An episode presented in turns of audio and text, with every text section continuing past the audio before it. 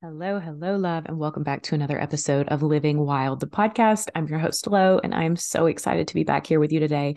Although I will say, being completely honest and transparent, recording this podcast feels like a bit of a struggle. I'll unpack that a little bit more in the episode. But essentially, I was sitting here thinking, oh my gosh, I need a podcast episode to share tomorrow. Tomorrow's Wednesday. My episodes always go out on Wednesday. What am I going to say? I don't know what to say. And a little voice, a little intuitive hit came through to turn that very topic into a podcast episode. So the idea of not knowing what to say, what we internalize that and make it mean, and how we can instead find comfort in it and just allow it to be. So that's where we're headed today. I will say, not only am I feeling this like physically in my body, it's also showing up in my throat chakra. As I speak, I literally feel the resistance in my throat. So this is how deeply ingrained this need to slow down is in the physical, feminine psyche, body, physical body, energetic body, emotional body. Like it is so deeply ingrained in who we are as women that even my throat is like, nope, not today. So if I have to cough, just understand that's what's happening. So let's dive in. I wrote out some notes. I'm going to read those notes. Once I'm through them, I'm going to wrap up, and that'll be that. And I hope you walk away feeling a little more reassured in yourself, in your body, in your own ebbs and flows. And not only reassured in that, but confident in honoring it for yourself in your own life. So let's dive into normalizing the barren seasons. Today, I have nothing that I want to say. No extraordinary insights are coming through, no groundbreaking ahas begging to be shared. I'm not necessarily feeling uninspired. I'm just feeling quiet. And as I look to my moon chart, I see why. Today is day 23 of my current cycle, the second half of my luteal phase, and roughly 5 days out from my bleed. Of course, I don't want to talk. Of course, I'm called to stillness and solitude. Of course. This is the way of the feminine. Excuse me.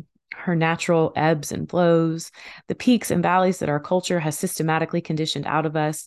Because despite the awareness of all of this, I still feel the pressure to push through, to just show up and do the thing anyway, which I obviously am. But now it's not in resentment of these feelings, but rather in deep service to them as they're mirrored back to me in you. For this is the beginning of this cycle's barren season. Although barren is a bit of a misnomer because this part of our cycle actually has the potential to be one of our most fertile windows in terms of divine receptivity and psychic revelations, if we choose to honor it. But so many of us don't because it doesn't feel safe to. We've been taught that our inaction or even simply our desire for it is lazy, slovenly, flaky, reckless, when in reality, it's one of our greatest superpowers. So let's unpack these barren seasons, shall we? I am in what is known as the luteal phase. Now, your menstrual cycle is broken down into four distinct phases. You have your menstrual phase, which is your actual bleed. After your bleed is over, you enter into your follicular phase. Your follicular phase actually starts on the first day of your period. So technically there's some overlap there, but just for simplicity's sake, we'll say you have your menstrual phase, then you have your follicular phase, and then you have your ovulatory phase, which is the only part of your cycle when you can become pregnant. And then after ovulation, you move into luteal, which is where I am. And we're just going to talk about luteal and then a little bit of the menstrual today, as these tend to be the quote unquote barren seasons of our cycle. Now, your luteal phase, if you're not familiar with your menstrual cycle, your luteal phase is roughly 10 to 11, maybe 12 days long, depending on the length of your total cycle. It's days 17 through 28, roughly.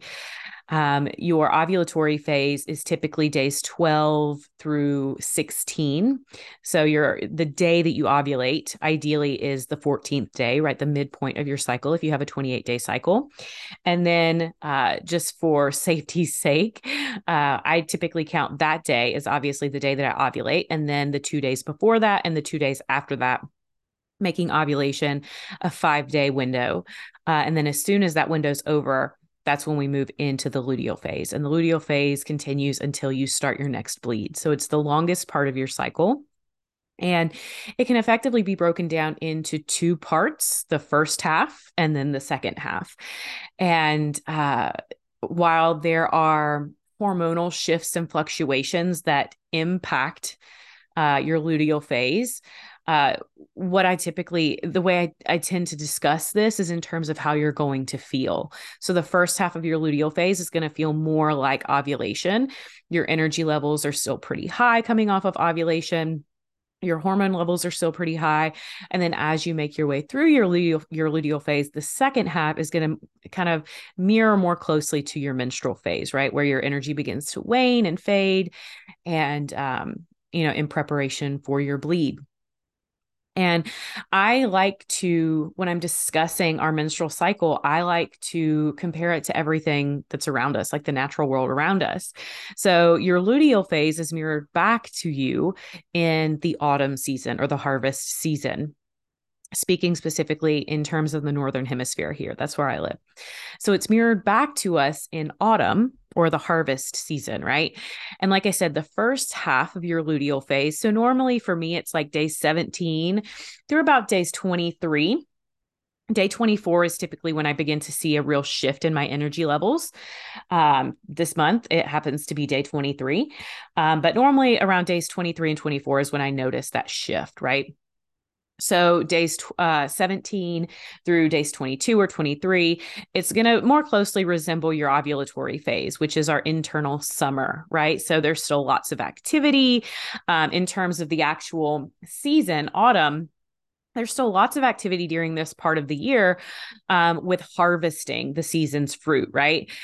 So if we're going to actually take this to the calendar year, then this is when we celebrate Mabon, which is September 21st this year, I believe. Either way, it's the autumn equinox. So speaking in terms of the natural world, the autumn equinox happens during the quote unquote luteal phase, as well as Samhain, which is Halloween, October 31st, right? So just think in your mind, basically I kind of like do my calendar a little bit different because to me, August 1st is the official start to autumn.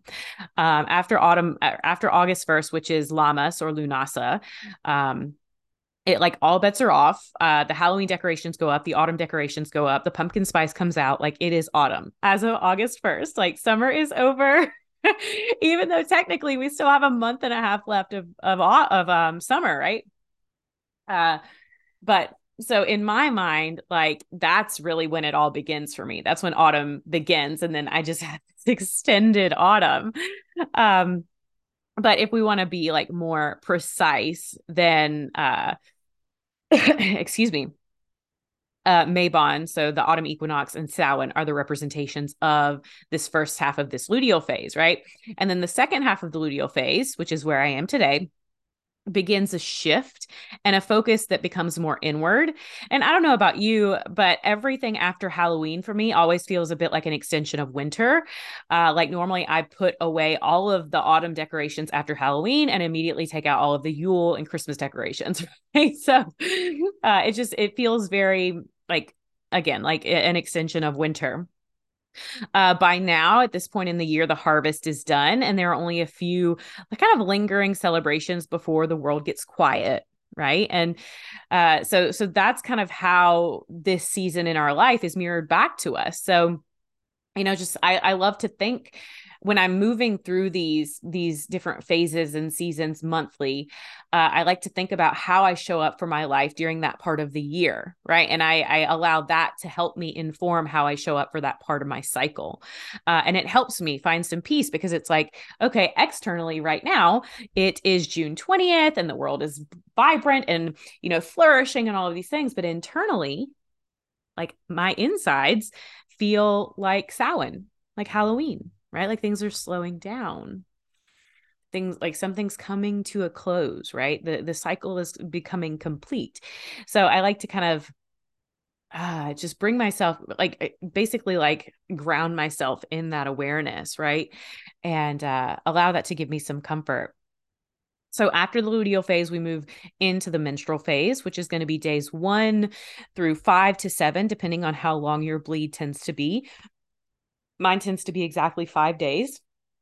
And this is mirrored back to us in winter, right? So winter, the first day of winter is going to be on the winter solstice, right? Or Yule. So typically around December 21st ish. And, you know, what do we do during the winter aside from obviously Christmas happens and then New Year, which is all fucked up. That's a different conversation for another day.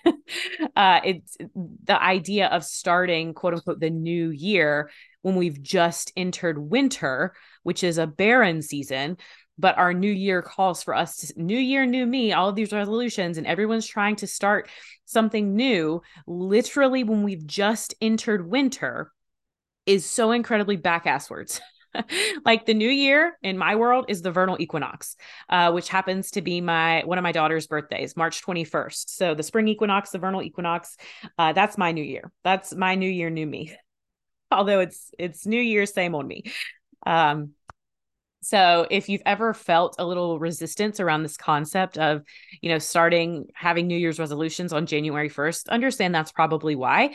There's something intuitively, you know, that this is not the time of the year when we're supposed to do this, right? Like winter is not when you start new things. Winter is when you rest. Winter is when you rejuvenate. Winter is when you get quiet and introspective and you turn your focus inward and you become reserved and you rest. Right? We rest during these seasons, but the world around us tells us the exact opposite, that January 1st is when we are supposed to go balls to the wall if we want to make the most out of the year ahead. I call bullshit because January 1st is only about a week and a half into winter. Think about being on day 1 or 2 of your bleed and you're going to try and go balls to the wall with, you know, all these new goals and all these new resolutions. Abso-fucking-lutely not. Abso-fucking-lutely not. Like you would crash and burn because you literally, your body doesn't have the energy. And even if you were to push through, eventually you would crash and burn because your body doesn't have the energy. That's not what your body's supposed to be doing during that time. Your energy is supposed to be focused inward, not outward, right? Which I believe is one reason why so many New Year's resolutions fail. And also why winter is quote unquote cold and flu season. It's not fucking cold and flu season. The only reason it is cold and flu season is because we're doing everything counterintuitively to what nature calls us to do, right? We're going and we're doing and we're being bubbly and we're going to parties and we're starting New Year's resolutions and we're doing all of this shit. All of our energy is pouring out of us. It is outward facing during a season when our energy should be completely inward. So we're in this constant state of depletion. So of course, we're more susceptible to colds and flus and any other kind of sickness. Our immune system is compromised because we are doing what is 100% counterintuitive to what our body is designed to do, right?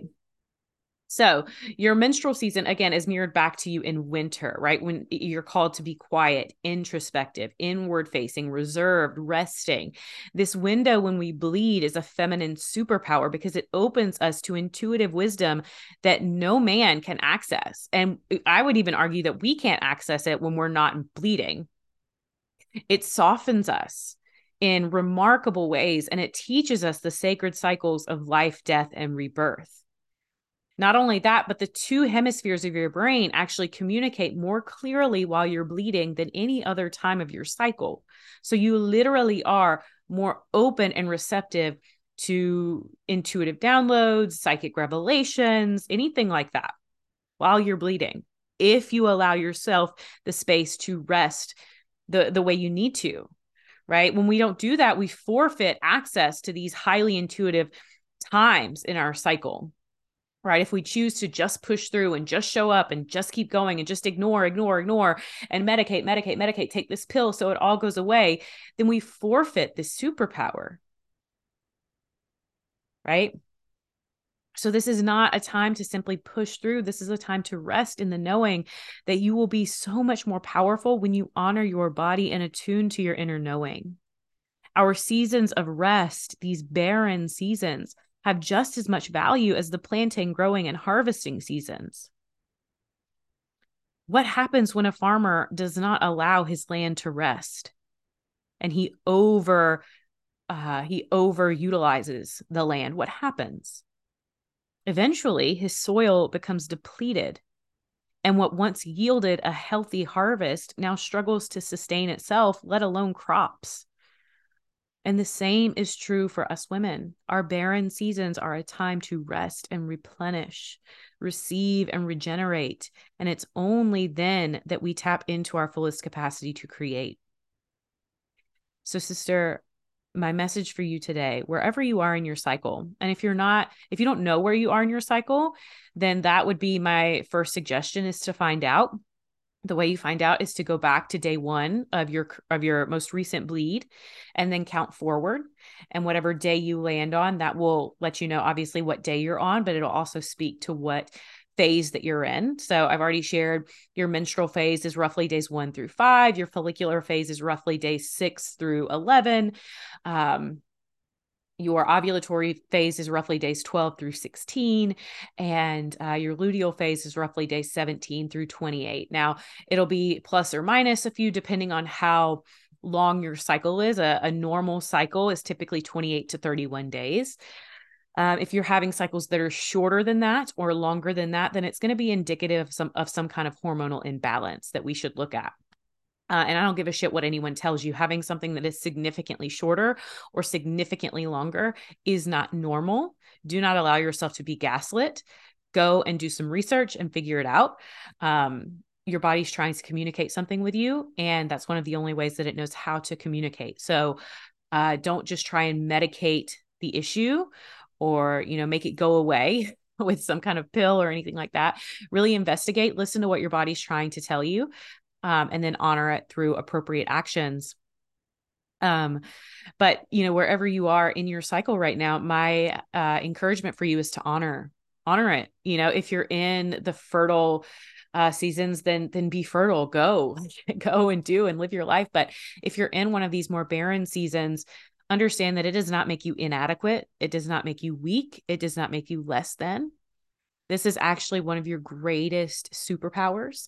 And if you can rewire your brain and your body to trust that and to rest in that, you will create some truly magnificent things in your life. So for anyone else who is in a similar season to me, kind of this latter part of your luteal phase, entering into menstruation, or maybe you're in menstruation, I have a handful of ways that you can honor yourself in that particular season. One is to do very, very slow or no movement at all. This is something that I struggle with not feeling like I need to move my body. I used to have this story that if I didn't move my body, then I was fat, like I was getting fat. I was fat and I was getting fatter if I didn't move my body. So, that has required a lot of deprogramming to know that, exercising, especially like hardcore exercising while you're on your period, can actually be really, really counterproductive to any weight loss goals that you have. So slowing down your movement practice or just halting it altogether for a couple of days. One thing that I really like to do now is to replace my movement practice in the first 3 days of my bleed with extra sleep or with extra meditation and journaling. So those are my next suggestions, is to get extra sleep. Your body needs extra sleep during your menstrual phase, actually about 20 minutes more extra sleep. Your body also needs more calories during your menstrual phase, I think it was 260 calories, roughly 260 extra calories per day.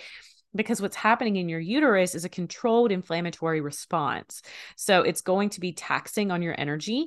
So we need to replenish that energy with nutrient-dense foods and also with extra rest, right? So nourish yourself with extra sleep, with extra meditation, extra journaling. Clear your calendar if possible. I know this isn't realistic for those of us who, have a full-time job or something like that. You can't just take a day off work every time you have your period. So my encouragement would be not to schedule any meetings or presentations or anything like that, where you really have to be engaging with other people. Like, isolate yourself as much as possible during this part of your cycle. and plan those things maybe for your follicular phase, or they're great to have in your ovulatory phase because you're primed for communication and collaboration during ovulation. So clear your calendar as much as humanly possible. This also goes for your kids, those mamas who are listening to me. Don't feel pressured and feel 100% free to tell your kids no to play dates, to outings, to, you know, going and doing and being really, really active and social while you're bleeding. And if they're old enough to really understand and you feel comfortable sharing it with them, let them know why. Say, hey, mom's on, you know, day 2 or 3 of her cycle. And, you know, I really don't want to go and be in front of people or be around people or anything. I'm kind of tired. So we're just going to have some downtime here at the house today. Right. So don't be afraid to clear your calendar. Same thing with your spouse or your partner, anyone. Like, clear your fucking calendar. Stay in bed if you can. Stay in bed. I know there are some women who do not leave bed at all while they're bleeding, and they'll free bleed in bed, which I think is really cool. If you have the ability to do that, then absolutely go for it. Blood paintings. This is actually something new that I'm going to be engaging with during my next cycle. So this time next week, probably, where you collect your blood. I use a menstrual cup, so it's really easy for me to do this. If you don't use a menstrual cup, but instead use, you know, like period panties, or it's kind of hard to do this if you use like pads or tampons or anything. But if you use a menstrual cup or period panties, then you can actually collect your blood and then use it to paint and make really beautiful paintings. So maybe you want to honor your blood in doing that, being creative and artistic. Eat a few extra calories, like I said, to support that controlled inflammatory response. Now, of course, we want to make sure that those are nutrient-dense calories. Things that are really soothing to the system during menstruation are foods that are also really soothing to the system during winter. So for me, that's really hearty foods. So I love like stews, like meat and potatoes. Like meat and potatoes is my go-to while I'm bleeding. It just makes me feel so nourished and so held. So consuming some extra calories during that part of your cycle. And then just deep belly breaths and like placing a hand on your belly. And like when I was first starting in this work and I started in entrepreneurship to heal my relationship with my body. And at first it was through fitness and nutrition. I was a Beachbody coach.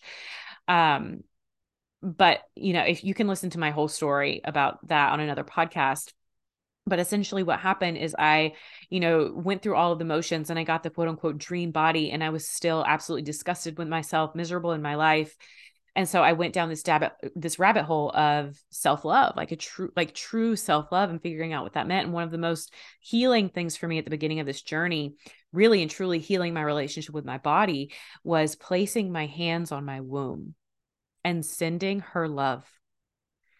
I had spent so much of my life resenting my womb, being embarrassed by my womb, feeling shameful and dirty because of my womb. So the most loving and radically transformational thing that I did to start was to just send her love, to give her energy and attention that wasn't negative and hatred and shame and embarrassment. And it was so incredibly freeing. Like I felt my entire body like sigh, like just this exhale of, oh, we've been waiting for this.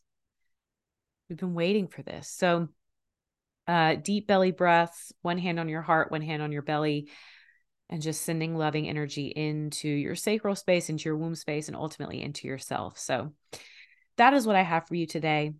I hope this episode has been nourishing.